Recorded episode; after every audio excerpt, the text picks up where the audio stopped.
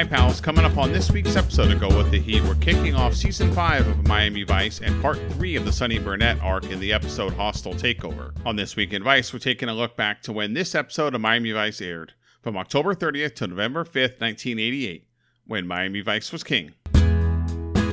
In news, on October 4th, midway through the Geraldo talk show while taping the episode titled Teen Hate Mongers, a scuffle broke out. The fight included people from the show and attendees in the crowd and ended with Rivera being punched in the face and his nose broken.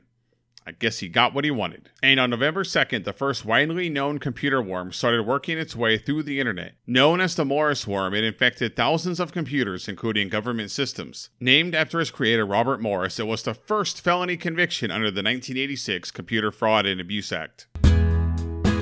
In music, after a wild summer of music, it's time to slow things down a bit. It's good for everyone to take a nice vacation to a small island, because that's where we want to go.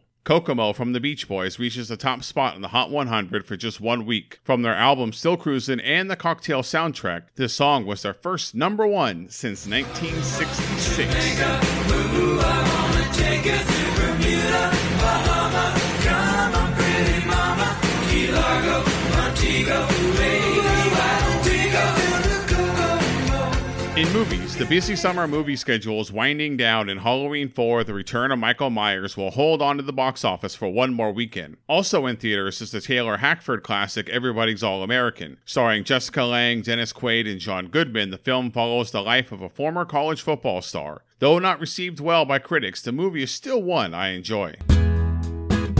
And that's everything you need to know that was happening when Miami Vice was king. Be sure to join us on Go With The Heat at GoWithTheHeat.com.